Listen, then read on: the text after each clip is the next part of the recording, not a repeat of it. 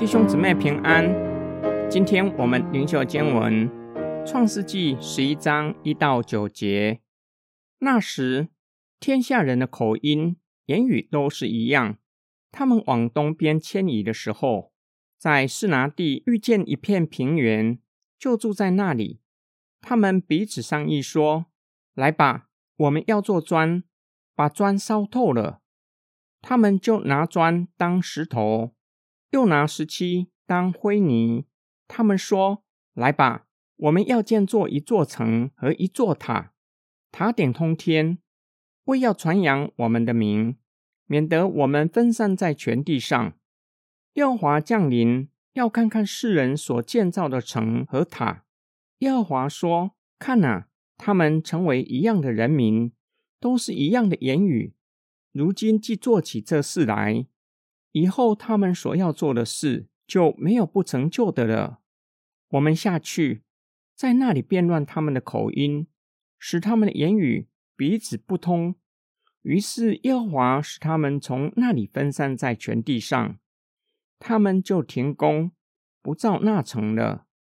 因为耶和华在那里变乱天下人的言语，使众人分散在全地上，所以那城名叫巴别。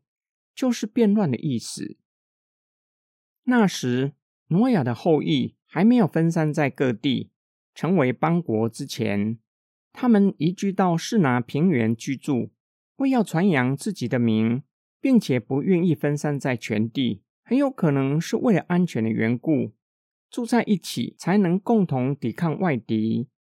许多学者认为，天下人的行动乃是刻意挑战上帝给挪亚遍满全地的赐福。他们彼此商议后，决定建造一座城和一座通天塔，可以宣扬人的荣耀，又可以避免分散。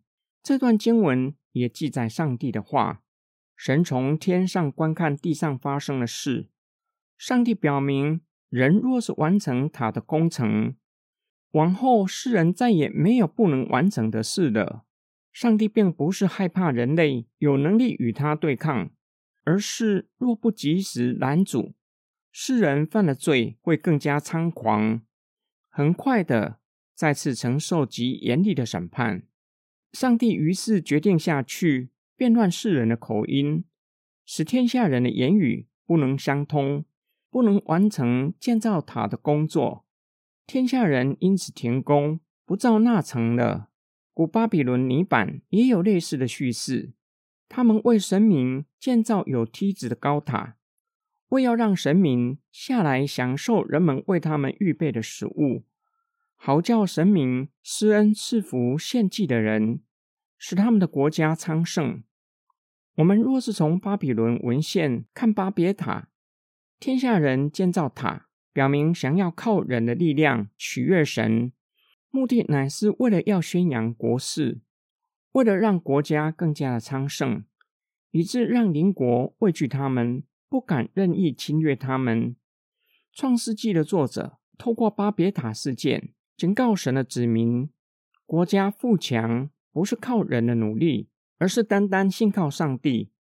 唯有神的同在，才有真正的保障。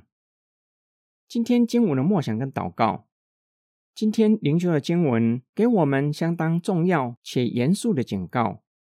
我们以为现今的人类已经成熟，社会文明、科技突飞猛进，特别是网际网络，如同巴别塔，再次将不同民族、国家的人民串联在一起，形成互联网，以为这样就可以人定胜天，以为过不了多久。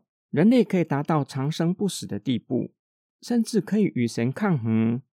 更可怕的是，宣告上帝已经死了，人类从此不再需要依靠上帝，只要依靠自己，依靠科技。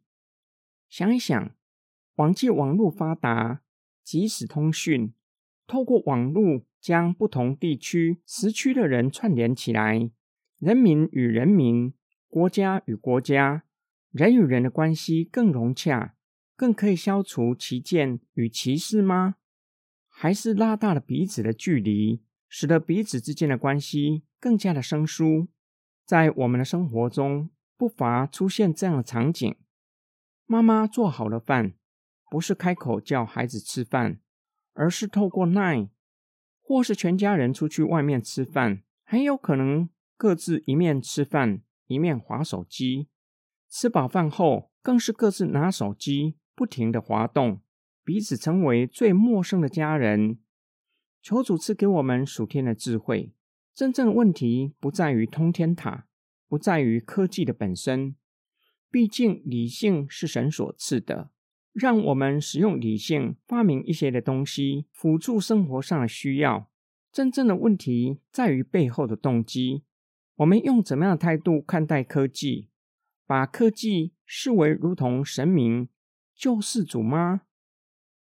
我们一起来祷告，爱我们的天父上帝，感谢你。赐给我们生命气息，又赐给我们理性、情感和意志。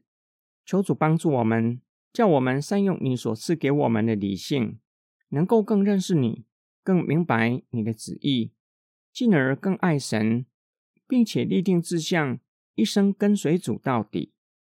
我们奉主耶稣基督的圣名祷告，阿门。